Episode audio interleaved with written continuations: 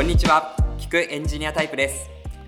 この番組は技術者のためのキャリア転職情報を発信するウェブマガジンエンジニアタイプが運営するオリジナル番組です。皆さんから寄せられたキャリアのお悩みに対してテック企業の CTO やさまざまな領域で活躍するエンジニアがアドバイスをしていきます。それでは本編をどうぞ。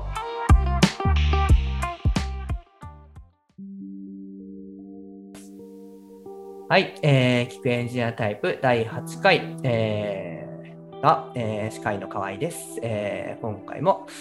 Sansan の、えー、藤倉さん、ZOZO の瀬尾さんとお話ししていければと思います。挫折との向き合い方に関する28歳さんからの相談です。えー、そこそこ経験も積み、エンジニアとして自分のスキルに自信がついてきたのですが、最近とても優秀なフルスタックエンジニアに出会いました。圧倒的なスキルの差に彼と張り合っても勝てないと挫折感を味わっています。皆さんの挫折経験や挫折の乗り換えか乗り越え方を教えてください。もう、わかりますね。そうですね。めちゃくちゃ、こう、US も行って強いエンジニアと渡り合ってきた経験のある藤倉さんとか、この辺り挫折経験とかってあったりするんですか？あの、なんかこの手の話をすると、いつもすごく楽観的なコメントになってしまうので、あの人は一体何なんだろうと思われちゃいそうな気もするんですけど、あの挫折ってあんまりよくわからないと言いますか、あのいや、はい、もちろんだってね、その自分が本当に世界で圧倒的ナンバーワンでない以上は、ある特定分野において自分よりも優秀な、もしくは知識を持った経験を持った人っているに決まってるじゃないですか。それで毎回挫折感じてたら何万回挫折を感じなきゃいけないんでしょうかみたいな。でやっぱなんかまあ年齢とか別に性別とか出身国とか関係なくやっぱりすごい人ってね本当にまあ自分より一回りも下だけどいやすごいなって思う人だって今も僕いますし、うん、でそういう人に出会ったらなんか僕は嬉し嬉しくなっちゃうんですけどね。よしああの人のあのすごいとこパクったろみたいなあの気持ちになるので、えーやっぱりなんかね、その自分よりできるとか、自分よりね、その豊富な知識を持ってる人と出会うと、なんか吸収できるものが増えるだけなので、で、うん、あんまりなんか、はそう、で、このご質問にあるように、張り合っても勝てない。僕なんかあんまり誰誰とも張り合わないですかね。はいはいはいはい。はい、は張り合ってる感覚がないので、いやすごいな、真似したいな、教えてもらおうとか、思ってるだけって感じですかね。うん、あ確かにその考え方だと挫折っていうよりも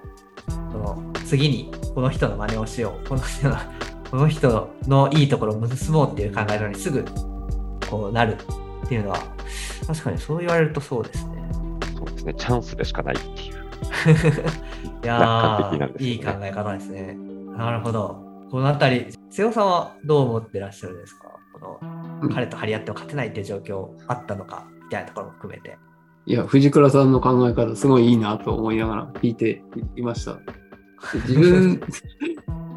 まあ、挫折があったかどうかで言うと、あの、自分、あの、博士一貫課程で、ね、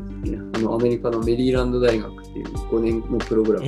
で行ってるんですけど、えー、まあ、その時のあの同級生たちがですね、インドとか中国の方が多かったんですけど、各国のあの、ナンバーワンの大学出身者みたいな人たちで、まあ、分かりやすくイメージで伝えると、なんか、東大じゃないの自分だけみたいな、なんかそんな感じの状況の環境ですごい圧倒されたっていうのが、まあ、その時の経験としてあります。で、うん、で、留学生ってあの、氷点 B 以上取らないと退学になっちゃうんですけど、それも相対評価なので、ええ、あの、え、そういうメンバーたちと張り合わないといけなくて、はいはいはい。それがなかなか辛い戦いだったなっていうふうに思っていました。はいはいで、結局これ自分どうしてたのかっていうと、あの、実はあの、博士取らずにですね、修士だけ取って途中で辞めているんで、あの、挫折と言えると思うんですけど、えー、まあ、その挫折をどう乗り越えたかっていうと乗り越えたっていうかあのピボットしたっていうイメージで、うんうん、あの理論研究の研究室にいたんですけどなんか理論研究じゃなくて、自分ってなんかプログラム作るのが好きだしなんかそういうの作ってこう世界にこうなんだろう貢献するというかそっちの方が本当は好きだぞっていうのに途中で気づいて、うん、まあ、自分の道を変えたっていうのがあったので、まあなんだろう、うん。自分が得意なこととか、本当にやりたいことをやるために、ピボットしたっていうような、なんかそういう乗り越え方というか、かわし方なのかわかんないですけど、はい、まあそういう形であの自分の人生選んできたっていうか、あーそれ面白いですね。なるほど。そこで言うと、例えば私も、えっと大学修士で卒業してて、えっとある意味研究がちょっとだけ鳴かず飛ばずだったっていうところは一部あって、えっとそのまま就職して、私も三々に入ったわけなんですけれども、えーっとそこで言うと私たまに思うんですけど博士課程ちょっとどっかで行きたいなとかなんかある意味そこの挫折をどこかで克服したいなみたいなところは思ったりはするんですけど瀬尾さんはそこについてはもうなんか思ったりとかもしくはこう若い時は思ってたなとかってあったりするんですか？若い時は、その博士取らずに辞めちゃっていいんだろうかとか、すごい悩んだりしてましたけど、今は、うん、全然もう一回行こうとかは思ってなくて、うんううんん、今仕事でやれ、なんだ、楽しいことをやれてるんで、はい、こっちで突き詰めていきたいかなっていうふうにああそれは徐々に仕事が楽しくなっていくとこうどんどん薄れていったというかこう消えていったみたいな感じなんですかね。そうですね。はい、そうです。そういうのは確かにあるかもしれないですね。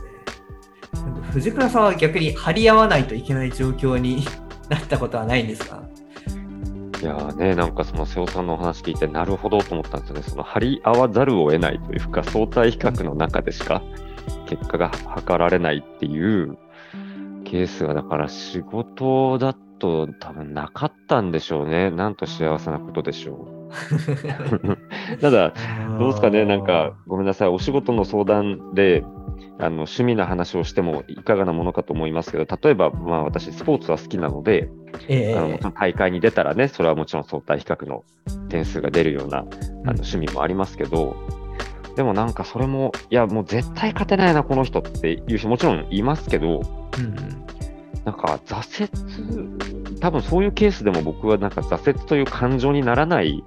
ですね。うわーすごいなーとか、やっぱりなんかそこでも、どうやってやってんだろう、真似しようとか、うんうんなんかそう思ってる気がします。だから、なんか多分根っから、なんでしょうね、人と張り合う気持ちがあんまりないっていうか、まあなんかそれで負けても、いやー、あの人すごかったなでうんー終わっちゃうんですよね。はいはいはいはいはい。なんかまあやっぱりなんか楽観的なんじゃないですかね、元来の性格が。あーでもある意味例えば藤倉さんよりもう完全に全てのことができる人がいたとしますとでその人よりもさらにできるようになるある意味その人に何らかの形で勝つことができれば例えば自分が評価されるだとか、えーそういうシーンって結構あったりする気がする。さっきのスポーツの話とかに近いかもしれないですけどそこで勝つぞっていうよりはこう真似するぞっていうところの方が強くなるっていうのはどこから来てるんでしょうね。あでも、そのうん、あのか勝つぞって、まあなんかそこまで明確に勝つ、負けるっていう言葉は多分使わないんですけど、でもやっぱりあの追いついて、追い越したいとは思ってますよ、もちろん。はいはい、はい。うん、なんかずっと人のね、その後陣を排していていいともやっぱり思ってないですし、できればね、人よりも優れた能力うん。を自分に一つでも多く見つけたいし、身につけたいし、えーっと、うん、伸ばしていきたいとも思っていますが、なんか、か、かといって、そう、それができないから、うん。なんか悲しい気持ち、ネガティブな気持ち、つまり挫折感みたいなものを感じるかといったら、そう、そう思ってないっていう感じですかね。だから、うん、なんか自分が納得したり満足したり、よし、なんかあの人に追いつけたかもしれない、あの人より少しでも先に行けたかもしれないって思うまでは、多分ずーっと、ずーっとその人の真似をし続けてたりとか、ああの終わってないんですよ、なんか。ええええよし、明日は絶対もっとできるようになろう。また明日もまた明日もまた来年もってずっとやってるんで、なんか 終わ終わらないんですよね。ああはいはいはいはいはい。それは面白い。それは面白い考え方ですね。なるほど。いや面白いですね。瀬尾さん、これ、分解が難しいですけど、私はそこまでの考え方に至れてないのか。やっぱり瀬尾さんとか私もそう私もそうなんですけど瀬尾さんとかもやっぱこれってある意味こう相対比較の中だと彼を超えなきゃみたいなシーンってやっぱりありますよね。学校の中の話とかもちろんエンジニアリングとかでもあるんじゃないかなと思うんですけどここの考え方に至るのはどうやって至ればいいの？か。そうですね。藤倉さんの話は聞いていて、いや、すごいいい考え方だなと思って聞いてはいるって感じで、そうですね。まあ、学生の時は本当相対評価だったんで仕方がなかったですけど、その社会人になってからは、今のうちの評価制度とかもあの絶対評価ですし、なんかそういうふうに張り合うとかじゃなくて、まあ、それぞれお互いにリスペクトを持って仕事をできるような環境になってますし、まあそういう、そうですね、張り合うみたいな考え方せずにですね、うん自分の成長を目指して進めていくとかができる環境なんじゃないかなと思います。リスペクトっていうワードは素晴らしい、なんかいいワードな気がしますね。その確かに藤倉さんの話を聞いてると、すべてのなんか随所随所にリスペクトの気持ちがあるんだなっていうのはすごく感じますね。あとなんかその相対比較みたいな、まあ、さっきの、ね、趣味の話とかもそうですけど、なんか相対比較の世界にいても、なんかわ私のその個人的な感覚で言うと、そのまあ上位何パーセントに入らねばならない。まあ、で、その趣味で大会出るときとかそうですけど、えっていうのもなんか、もちろんぐ具体的に見れば誰かよりも高い数字というか、あのいい成績を出さなきゃいけないという相対比較があるんですけど、うん。自分の感覚としてはどっちかというと、その誰かと具体的に競うというよりも、その、なんでしょうね、その集合の中の上位何パーに入れるかどうかっていう自分の感覚でしかなくて、うん。なんか誰かと比べない気がするんですね。うんうんうんうん、だもしかしたらなんかでも、あれですかね、なんか誰かと直接比べることをなんか私は避けているのかななんていうのもちょっと話しながら 思いましたけど、うんうん、なんかあんまり、うん、趣趣味の大会に出ている時ですら、なんか誰かと直接はあんまりなんか張り合う感覚ではないかもしれないですね。うんうん上位何パーセントに入りたいっていうのは、なんか、ある意味、上手くなりたいみたいな精神なんですかね。うん、そうですね、そうですね。うんうんで、まあ結果、誰かよりも上手にできるとかうん。いうことは、うん、結果としてついてくることはもちろん期待してますけど、うん、どちらかというと自分がもっとなんかだ誰かと比べるんじゃなくて、今の自分よりもうん。もっと上手くなるにはどうすればいいかみたいな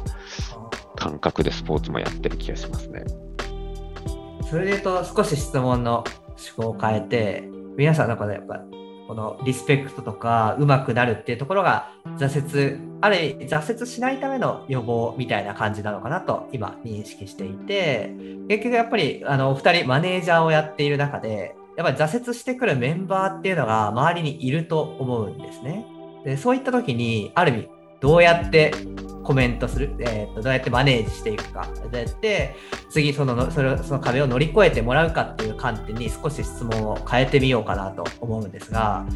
ペオさん、例えばメンバーが挫折して、なんか直近調子悪いんですよね言ってきた時に、なんかどういうコメントでこう励ますとかって何かあったりしますか？そうですね。多分ケースバイケースになると思うんですけど、うん。その本、まあ、あった事例で言うと、その今やってる仕事が自分には向いてない気がするっていう相談があって、うんまあ、その、そのユーザーエクスペリエンス周りのところをいじるエンジニアをやっていいたけど、そこが、なんだろう、そのユーザーの気持ちを考えながら組むのがあんまり得意じゃない気がするっていうのがあって、で異動したいですみたいな相談があったりっていうのがあって、まあ、その、ええその人のキャリアどうしたいかっていうのはちゃんと真摯に話を聞いて、じゃあこういうふうなキャリアとかそういう場を用意してあげられるかっていうのを検討して、まあ、実際異動はしたんですけど、まあ、そういう形で、はい、その挫折を無理くり引き続きもうがむしゃらに頑張ってなんとかしろとかではなくて、なんか、なんとかうまいかわし方とか、その本人の意向とかを踏まえて、一緒に考えてあげるっていうような対応の仕方をしてますかね。うんなるほどですね。周りに少し相談して、こう、ある意味、見方を変えるというか、場所を変える、環境を変えるみたいなことをやることも、まあ、ある意味、挫折の乗り越え方なのかなっていう気が、ちょっと聞いててしますね。藤倉さんとかも、あの、もちろんメンバーからの相談たくさん受けてると思いますけど、いやーなんかちょっとこう周りが優秀すぎて自分ちょっと最近調子悪いんですよねこうあんまり成果出せてなくて不安なんですよねっていう話が来た時に藤倉さんはどういう感じのコメントをするんですか？うーんと、そうです。もし、うん、まあ、そうですね。えっ、と、どうしようかな。えっ、と、まず、なんか自分からの、まあ、マネージャーである自分からの評価をある程度明確に伝えるかなとは思います。なので、もしかしたら、自分が思ってるよりも、え、僕すごく評価してますよっていうフィードバックになるかもしれないし、まあ実際そういうケースもありました。でもしくは、確かに私の目から見ても、ちょっと壁に当たってるなと思ったら、まあ、あの、どうその壁を乗り越えていくかとか、まあ、本人がね、あの乗り越えたいということであれば、なんか目標の立て方とか、うん。結構こう目標の立て方が少しふわっとしちゃうとか、であればもうちょっと具体的なそのアクションまで一緒に落とし込んでみようよとか、僕あの目標の立て方って、なんかこう自分が燃えられる、そのモチベーションを持って向き合えて、うんかつなんか客観的にもなんかできたなっていう手応えを感じられて、っていうものの方がいいと思ってるんで、はいはいなんかそういう観点でその目標の設定の仕方に寄り添ってあげるみたいなことも割と多いあの実体験としてあるかなと思いますね。ああ、なるほどですね。やはり、それを聞いてると、この質問者の F さん、相談者の F さんは、このそのある意味優秀なフルスタックエンジニアと出会って、その彼と張り合っているっていう戦い方とか、そのそれによって評価されるところに結構固執をしているみたいなところはやっぱりあるのかなっていう気がしますね。客観的に見ると全然違うっていう状況があるよねっていうところに目をつけると実は乗り越えられている。こう実はもう実そそそもそもどこか別の面で勝っているっていう状況があるんじゃないかっていうのはすごく聞いててその通りだなと思いました。ありがとうございますくエンジニアタイプでは技術者の皆さんが抱えるキャリアに関するお悩みを募集中。概要欄にある専用フォームから投稿してください。Apple Podcast、Amazon Music、Spotify でお聞きの方はぜひフォローとレビューをお願いします。お付き合いいただきありがとうございました。